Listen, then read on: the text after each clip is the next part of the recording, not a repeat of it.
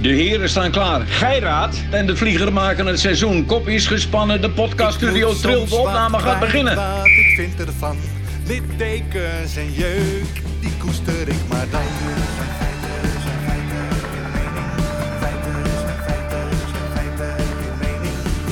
Duidelijk en luid, riemen vast vooruit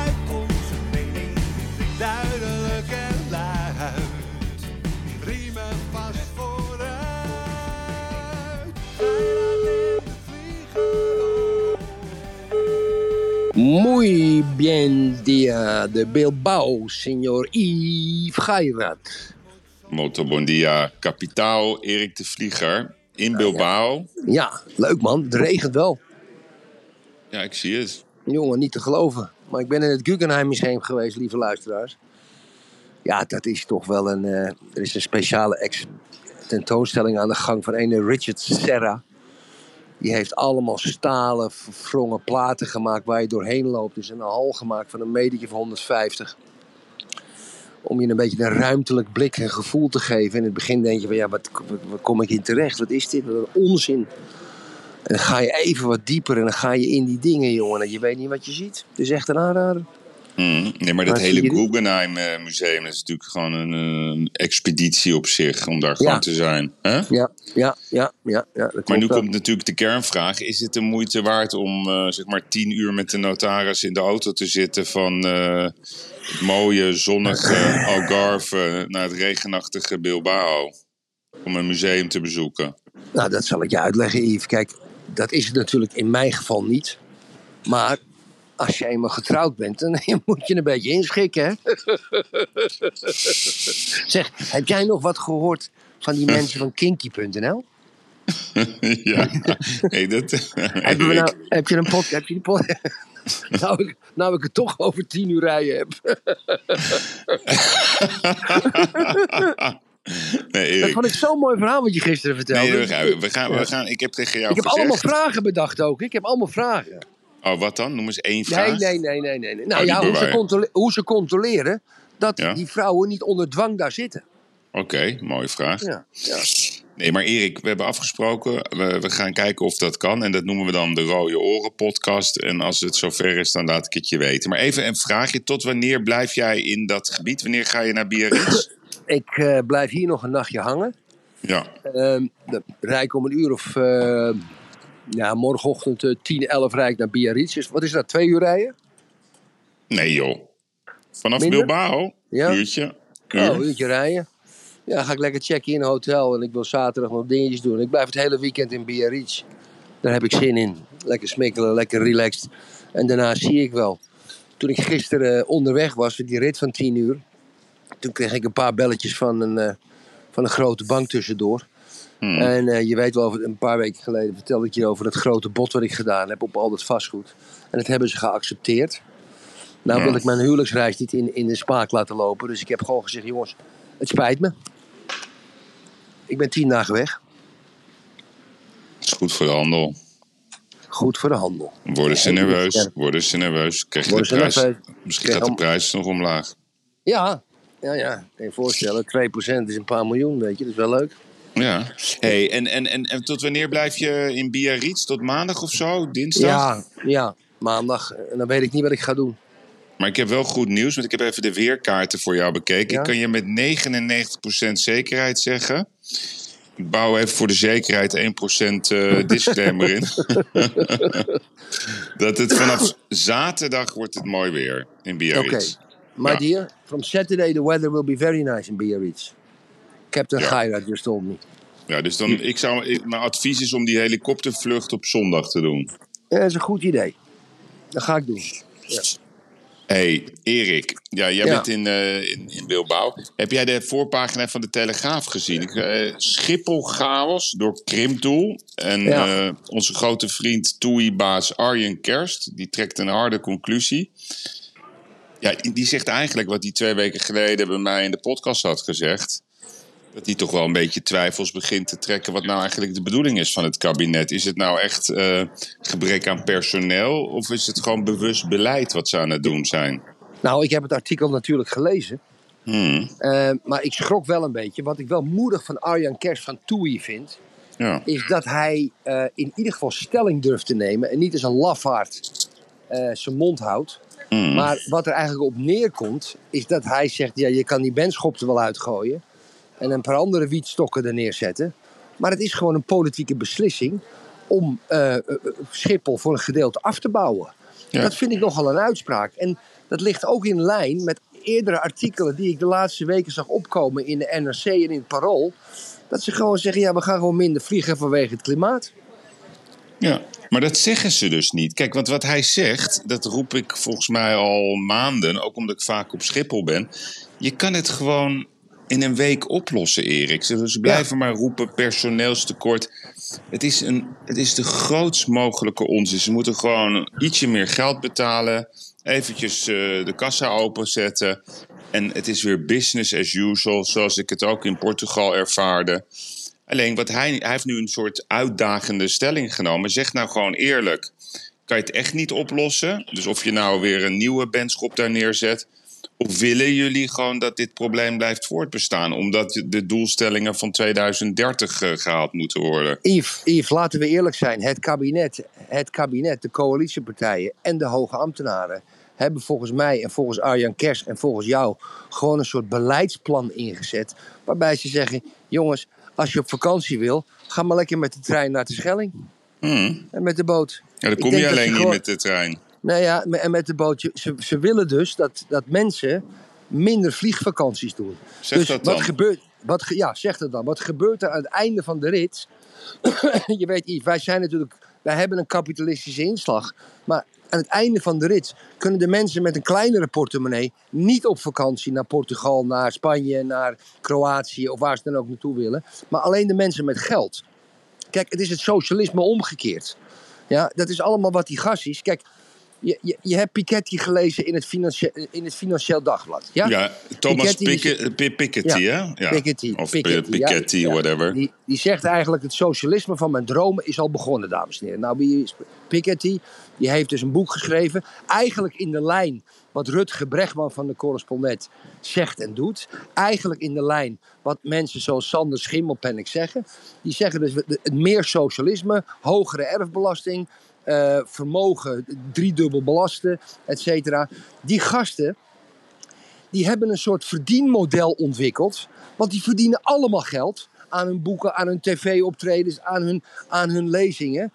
En die prediken een soort van communisme. Kijk, het communisme aan zich is bijna verdwenen in de Europese politiek. Alleen een klein beetje in Portugal, een klein beetje in Italië, misschien nog een paar andere landen. Maar het communisme is er nog gewoon. Alleen dat is nu bij de vermogenden. En die spelen de communist. En in de lijn dat ze de communisme spelen, vullen ze helemaal hun zakken. Ja. Nee, kijk, Eens? ik ben het niet. Niet met me 99, eens? ik ben het niet 99% met je eens. Ik ben het 100%. Ah. 100%. Nee, Erik, het is, het, is zo, het is zo duidelijk allemaal. Ja, maar, ja, ja. Ja. het is allemaal zo duidelijk. Maar kijk, het mooiste is, ik blijf dat nog een keer benadrukken, die lezing van Harari Ja. bij dat Amsterdam Business Forum waar ik was. Leg, leg hem nog even uit. Ja. Leg hem nog even uit. Ja, dus, dus hij, ik had dat ehm, even, even goed geverifieerd. Die heeft daar drie ton voor gehad om daar een verhaaltje te vertellen. Vervolgens komt die, gaat hij eerst met Wilfred Genedenaar nog een soort in besloten kring eh, gesprekje doen. Nou, dan blijkt ook eh, dat hij. eh, dat hij het allemaal goed bedoelt, maar dat hij het niet, niet, misschien ook niet precies weet. Het is maar een verhaal. Nou, noem het allemaal op. Maar wat doet die gast? Die pakt drie ton. Vervolgens gaat hij met alle tv-programma's, omdat het een soort held is, eh, Ja. zijn boek promoten. Nou, Ja. ik kan je één ding vertellen. Hij is wel slim. Ja, wat we even uit zouden moeten zoeken, Yves. Waarvan, waarvan factureert hij dat eigenlijk? Geen En idee. is- Geen en ja, idee. dat is heel belangrijk. Vraag aan de media, Erik. Ja, dat is een, is een cadeau aan de media. Kijk, wat ik heel belangrijk vind, die Harari, mocht hij drie ton factureren, mocht hij het factureren uit het buitenland, is het niet btw-plichtig. Terwijl hij wel het geld in Nederland verdient. Dus je, wordt, je moet btw belasten over het feit, op de bron waar je het doet. Ik ga, wel- ik ik, ga ga, jou- ik ga dat wel proberen te vragen. Ja, ik ga jou vertellen dat het uit het buitenland komt, die factuur, en dat hij geen btw eh, eh, berekend. Ja, en waarschijnlijk ook zeg maar dat het vanuit een fiscaal vriendelijk oord is. Nee, maar weet je, Erik? Ah, als we daar toch achter zouden komen, Yves. Oh. Nee, maar dus, wat hebben we? We hebben Rutger Bregman, alle mensen, de meeste mensen Ja. deugen. Ja, prachtig Ja. verhaal. Dan hebben Ja. we Harari, hè? dat is zeg maar de, de, de goeroe eh, der goeroes. Dan hebben, we, dan hebben we die Thomas Piketty, die hetzelfde verhaal loopt te verkondigen. In De socialist onder de socialisten. Ja, in de, in de slipstream zie je jouw grote vriend Sander Schimmelpenninck precies hetzelfde verhaal de hele tijd maar rondtweeten. Eh, Precies. ja, en, en Zweden is het, is het heiligdom, dat zegt die Piketty Ja. ook. Nou, we hebben gezien Ja. eh, hoe de mensen in Zweden erover denken met de verkiezingen. Ja. We- ja, Erik, we hebben de, de, het interview gezien van Rutte met Sven Kokkelman. Dus Rutte had Kokkelman helemaal in zijn broekzak, in zijn achterzak, in zijn linkerzak. Het was gewoon een, een, een kalfje, die, die, die Kokkelman. Dan heeft Ja. Rutte ook nog eens verteld dat de lezing, de speech van onze eigen koning, gewoon een vertaling was van wat Rutte had gezegd. Die vertaling, Erik, was precies hetzelfde wat ik heb gehoord op het Amsterdam Business Forum van Harari. En dan hebben we TUI-baas Arjen Kers, die tenminste moedig is en die zegt... Is het nou echt een probleem wat jullie daar eh, niet kunnen oplossen? Of is het het grote klimaatplan? Nou, ik denk dat eh, de luisteraars zelf hun conclusies mogen trekken. Maar nu komt de kern. Piketty zegt, een heel goed idee. In dat interview met het FD van vandaag zegt hij... Ja, dat idee van de OESO dat ehm, multinationals 15% winstbelasting gaan betalen, het mag wel wat meer zijn. Dat roepen ze al decennia. Als je Ja. nou echt die ongelijkheid wil bestrijden, dan moet je eens een keer al die fucking multinationals gaan aanpakken. Die het complete World Economic Forum sponsoren. Ja, dus waar, Ja, waar al precies. alle gedachten worden ontwikkeld. Nee, het is geen complot. Het is, het is ook geen eh, machtsblok. Het is een poging om macht te krijgen en om invloed uit te oefenen. En wat zien we? Iedereen doet eraan mee. Maar het zijn de belastingontduikers die het allemaal financieren. En on- Ja. ondertussen hebben we hier een micro-economie in Nederland. De bakker kan zijn rekening niet betalen. Nee. De sauna-exploitant kan zijn rekening niet betalen. De horeca die zit nog te puffen en, en te kreunen van, van alle coronamaatregelen.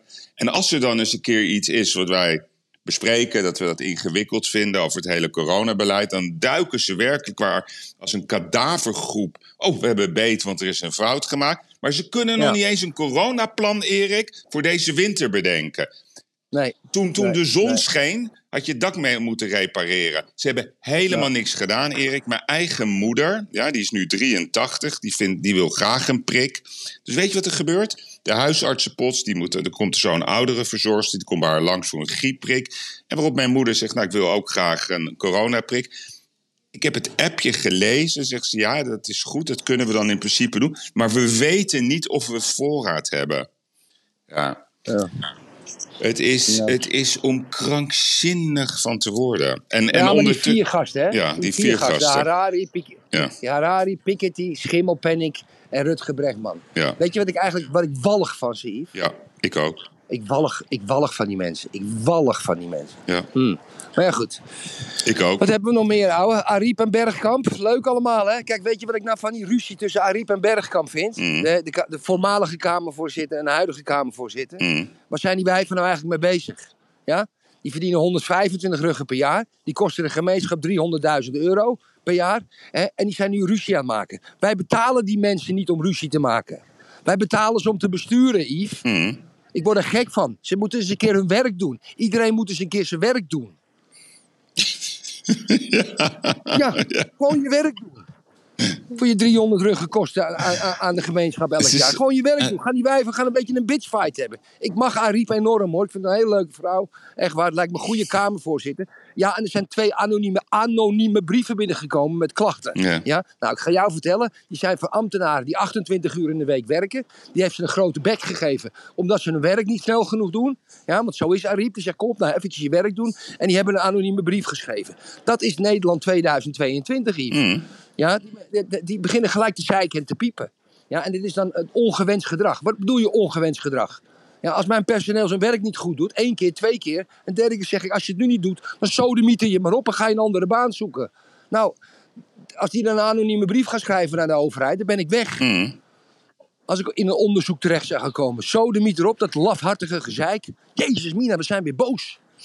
Terwijl het, je bent lekker op honeymoon, Erik, in Bilbao. Ja, ben romantisch, de hartjes staan in mijn ogen, dames en heren. Ga je, heb je nou nog geluisterd naar mij dat je moet gaan lunchen bij Martin Beresateki? Dat is de Johan Cruijff van de, van, van de cuisine. Luister, ik heb, eer- ik heb geluisterd. Tamara heeft mij verteld dat ik moet gaan luisteren, eh, dat ik moet gaan lunchen bij het restaurant eh, in het Guggenheim. Dat heb ik Nee, dat is een andere. Dat moet, dat, Ja, dan ga ik om half twee ja, lunchen. dat wordt, dat is, eh, dus wij nemen hem iets eerder op dan vijf uur, omdat jij met vakantiereces bent. Ja. Daar ga je, dat gaan we horen hoe dat was. Maar Erik, Ja, ga je ook lunchen ik bij Martin Ja. Beresateki? Ja, zaterdag. Heb je een plek? Nee, dat ga ik morgen regelen. Oké. Ik zeg gewoon dat ik Mick, Jack, dat ik de Mick Jagger heet. Nee, je moet zeggen, omdat je een beetje, je hebt ook een beetje dat accent van Johan Cruijff. Je moet dan over Johan Ja? Cruijff beginnen. Bedenk maar iets. Ja, ik zeg dat ik Jordi Cruijff ben. Ja, zoiets. Gordy, Gordy Cruijff. Ja. Queres comer, queres comer con conmigo. Ja. Consigo, consigo. En dan moet je niet een menu nemen, want dan word je helemaal knettergek. Ja. Je moet à la, à la Ja. carte doen, Erik. Geen, geen wijnarrangement. Dan, dan, dan bespaar je ook nog heel veel kosten. Gewoon, Oh, dat vind ik fijn. ja, nee, daarom. Dus voortje, hoofdje, dessert. Want je krijgt allemaal van die tussengerechten. Het is zoveel. Dus alsjeblieft geen 7, 10 gangen menu, wat ze natuurlijk aan je willen verkopen. Gewoon à la carte. Oké, En je moet vragen om een tafel bij het raam met zicht Ja. op de tuin. Oké, Ja? oké. Ja, dat ga ik doen. hey, Erik, nog iets ik doen. anders. Ik ben Ja. ongelooflijk gefascineerd door een, eh, een rechtszaak. Er is een rechtszaak die is nu eh, tussen de Koninklijke Horeca Nederland. Die zit in een bodemprocedure met de staat, met, eh, met de landsadvocaat Pels Rijken. En Oh ja, en die eist namens, eh, namens acht ondernemers is dat. Ik weet even niet welke het precies zijn. Eh, Het zou kunnen ook dat Jip erbij zit, dat weet ik niet. Maar ze willen 100% schadevergoeding. Van, want Mhm. ze zeggen, ja, jullie vertelden allemaal dat we alle loonkosten toen vergoed kregen. Maar de praktijk was dat het maar gemiddeld 40% was. Alleen jullie hebben besloten dat de horeca dicht moest. Dus overheid, je moet de bon voor 100% betalen. Eigenlijk wat ik altijd heb gezegd. En jullie hebben gekozen dat onze sector het meest gevaarlijk was. Nou, Waar speelt dat? Waar speelt dat, Yves? Welke, rechts, welke rechtbank? eh, ja, het is geschreven in Den Haag. Even kijken hoor. Ja, rechtbank Den Haag. Ja, Oké, ja. spannend. Het is ongelooflijk interessant. Want als het zo is dat zij gelijk krijgen. En in kort geding, jongen, dan kan je nooit, moet je nooit ook een rechtszaak doen. Je, dit leent zich natuurlijk voor een bodemprocedure. Ja, Maar als ja, zij gaan ja, winnen. Oh, Erik. Oei. ja. Maar, maar, maar je denkt er niet, ze gaan winnen, Yves. Ja, maar dan zeg jij dat de rechtspraak niet meer deugt in Nederland. Nou, dat wil ik, dat, dat, dat wil ik niet zeggen. Mhm. Dat, wil, dat gaat me te ver. Dat gaat me te ver. Maar waar, waar, waar, wel, je weet niet welke ondernemers erbij zitten, Yves. Ja, ik weet er van eentje. Dat is, eh, dat is een wat kleiner eh, restaurant eh, met een feestzaal uit Zu- Zuidwolde. Het wordt in ieder geval door Nauta Dutil, dit dossier gedaan. Oh, dat is een goede advocaat. Kan. Niet zo, niet zo goed als Blenheim, maar Nou, oké. We gaan het zien. Het kan. Trouwens. Blenheim heeft wel die eh, zaak gewonnen met de Harbor Club. Hè? Die mag gewoon weer open. Hè? Ja, Ja, dat is- ja, is ook weer-. Maar even, even nog een klein vraagje. Maar ik ben even heel erg gefascineerd door dit dossier. Ja, ja, dat dossier, Yves, even, daar heb ik nog een paar vragen over. Wanneer denk je dat daar uitspraak over komt? Ja, kijk, je moet natuurlijk eh, kijken of er nog een soort, eh, soort, soort beantwoording komt. Of replieken, weet ik veel, dupliek, noem het dan maar op. Normaal gesproken moet het toch binnen een paar maanden zijn. Maar jongen, als, als zij in gelijk gesteld worden, jongen, dat is een soort open huis. Nou, Alle andere sectoren die op dezelfde manier gestraft zijn door de overheid, dat wordt, dat wordt niet een miljardenclaim. Dat gaat over tientallen en tientallen miljarden die dan gaan volgen. Een zogenaamde precedentkwestie. Exact, exact, exact. Ja, ja, ja, ja, ja, ja, ja, mooi, mooi. Wat hebben we nog meer, Nou, ouwe? ik zag ook, eh, die wil ik ook even aan je voorleggen. De voorpagina van het Parool. ehm er staat groot dat de kades in Amsterdam zijn zo kwetsbaar. dat elk voorzichtig ingrijpen kan leiden tot instortingen. En dan zeggen ze ook nog eens bij de gemeente dat ze geen centjes meer hebben. Ja, dat kan. Ja, maar is dat nou linkersoep, eh, Erik? Want jij hebt er wel verstand van met die kades. Ja, kijk, weet je, je moet, ik, ik weet nog wel, ik, heb natuurlijk panden op de grachten gehad. En weet je, dan heb je op de begane grond, dan deed je een luik open. En dan keek je, had je altijd een luik, dat heb je in die oude panden.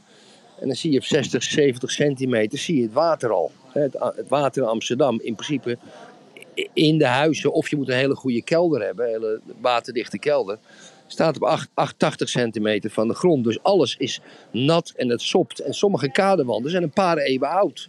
En als je daar geen onderhoud aan verricht, ja, Yves, dan gaat het een keer fout. Dus er zit het, voegwerk tussen de stenen is eruit gesleten. Dus als je een paar dingen, als je een klein stukje, ja, hoe moet ik dat uitleggen? Als je een klein stukje wil repareren, dan, dan is het einde zoek. Mhm. Dus, en dan heb je bruggenpijlers en weet ik veel wat. Ik denk dat dat ook wel eens een keer een miljarden kwestie kan, kan worden, Yves. Echt een, een miljarden kwestie. En ik heb zelf regelmatig gekeken, zeker op de Singel. Daar is het ergste. Singel is echt een van de oudste grachten. Mannen, Pak een beetje Erik, uitgelegd in Yves, 15, de tijd zit erop. Het is 1580, mooi geweest. Oh, eh, 1570. Kuipers is er weer, hè, Erik? Ja, ja, ja, ja. Kijk, de, heer, de Herengracht en de Herengracht, eh, eh, Keizer en, en, en Keizergracht en Prinsengracht, dat is allemaal uitgelegd, zeg pak een beetje tussen 1600 en 1640. En dan was de techniek toch nog eventjes beter. Maar vooral op de Singel, eh, de oude zijds Achterburgwal, ja, Yves, dat, dat, als ze daaraan beginnen, ja, dan kan je beter die grachten vernieuwen. Ja, maar, maar- Dat is wel een probleem. Dat is een heel ja, groot echt, hè? probleem. Maar hoe moeten ze dat nou praktisch aanpassen? Want ik bedoel, zolang ik leef liggen al die straten in Amsterdam open. Grachten zijn continu in reparatie. Hoe kan je nou op een slimme manier in Amsterdam, zeg maar, die... s- Dat weet ik niet. Moeilijk, hè? En jij ook Nee. niet. Ja, dat weet ik niet. Dat jij, dan moet je echt de beste ingenieurs erbij halen. Die lopen er rond. Maar ik denk dat je hele gedeeltes van grachten alleen maar op een bepaalde manier kan eh, repareren. Door ze in zijn geheel, in zijn geheel te Ja. vernieuwen. Dus je legt hem droog. droog leggen. Je haalt de oude stenen eruit. En, je, en je, misschien moet je betonnen wanden maken en een betonnen bodem. Ja, dat denk ik. Dat Ja? lijkt me het meest logisch, ja. Ja, maar ja, dan praat je echt over miljarden, Yves. Miljarden. Mhm. Miljarden. Ja, stel kijk, als je zwembad lek is. Ja, en dan heb je een. eh, want, want als je, je hebt mensen van mozaïek zwembad. Dat moet je een beetje zo zien. En dan, en dan heb, zijn er een paar steentjes kapot. Ja, dan moet je onder water erin laten. Steentjes eruit, nieuwe steentjes erin. Het is dweilen met de kraan open. Hoe diep, hoe, hoe diep zijn de grachten in Amsterdam eigenlijk? Niet Nee. zo diep, niet zo diep. Twee meter, twee meter, twee meter twintig. Soms ook Nee, meer. maar ik ben, ik, vind het wel, Ja. ik ben het wel met je eens. Je moet het gewoon droog leggen. hè. Dat is dan maar even zo. Dus dat is even lastig voor de doorvaart. Maar dan kan je wel in één keer het probleem oplossen... in plaats van eh, al die paracetamol-regeltjes. Ja, maar dat is helemaal niet lastig. Als je alleen de singel droog legt, dan ga je er met de rondverboten niet door de Nee. singel. Wat voor Nee, doorvaart maar gewoon gracht per gracht droog leggen. En dan, dan is het opgelost. Ja. Miljarden, Yves. Miljarden. Ja, oké, nou. Kijk, dit- dat, moeten dat moeten Ja. ze nou eens, dat moeten Dat- ze nou eens eh, bij, door, de, door de EU ja, laten betalen. zoals in Portugal een snelweg aanleggen... waar niemand op rijdt. Jongen, Yves, ik, ik, Yves, luister, ik reed van Burgos naar, naar Bilbao, of ik reed van Salamanca naar Bilbao. En dan heb ik een treinrails gezien, door, uit de bergen gehakt, bruggen. Yves, ik heb geen trein zien rijden. Hmm. Ja? En, maar ik zag wel overal bordjes met de Europese vlag staan. Het is gewoon door ons betaald. Nou, laat de EU er dus ook eens een keer de grachten voor ons repareren. Ja, eens. Maar die grachten zijn wel... Nee, dat is wel moeilijk, Yves. Want dat is toch wel... Die grachten zijn in de koloniale tijd gebouwd. Hè? Dat kan niet zomaar, hè?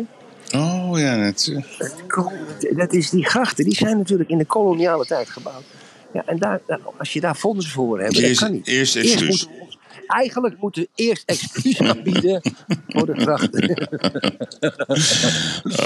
Lieve jongen, ik denk dat we Ja. moeten afsluiten. Het was weer Nou, een mooie ga jij lekker lunchen met de notaris? En wa- wat, wat vind jij nou, Erik, waar, waar, word je nou echt blij van bij zo'n zo'n duur restaurant? Wat vind je nou echt een lekker hapje? Ja, Yves, ik heb gisteren zo lekker gegeten. Ik heb gisteren in een restaurant gegeten. Ik heb een gerecht gegeten, heb ik nog nooit gegeten. Dat moet ik even uitleggen. Eerst waren dat uien. Uien die waren zoet gestoofd. Toen kleine met kleine baby inktvisjes. En dat bedekt met een laag inkt. Van grote inktvissen. Nou, het was zo een ongelofelijke smaak, smaaksensatie. Die drie dingen bij elkaar. Ik heb zelden zoiets moois gegeten. Prachtig. Weet je waar ik me zorgen om maak? Een dikke buik Nee. krijg. Kijk, kijk, ik heb Oh. jou nou voor het eerst een beetje dwingend advies gegeven. Ik wil dat je daar naartoe gaat. Ik wil dat je daar gaat eten. En ik wil dat je daar gaat slapen. Ik ben er heel erg bang voor dat de notaris zo verwend eh, raakt hierdoor. Andere inzichten krijgt. En, en dat ze nooit Ja. meer wat anders wil. En jij bent zuinig. Ja. Jij wilt het liefst gewoon eh, Nou. op een, in een, camper een broodje kroket. Ja, met met een kroketje. Ja, ja lekker Ik ben een beetje bang voor de consequenties van, wat, van het advies dat ik heb gegeven. Ik wil... Oké, Yves, je krijgt de rekening wel. Je krijgt gewoon de rekening van me klaar. oké, oké. ja, daar was ik al bang voor. hey, vriend, we gaan Ja. morgen weer bellen. Ja. Eh, dan zal er weer waarschijnlijk weer een heleboel gebeurd zijn. Ga jij lekker genieten in Bilbao. En, eh, en de groeten aan de notaris, eh, grote vriend. Hartstikke idee. Dag Dankjewel, luisteraars. man. Tot Hoi. Bye, bye, bye. Hoi, hoi. hoi, hoi.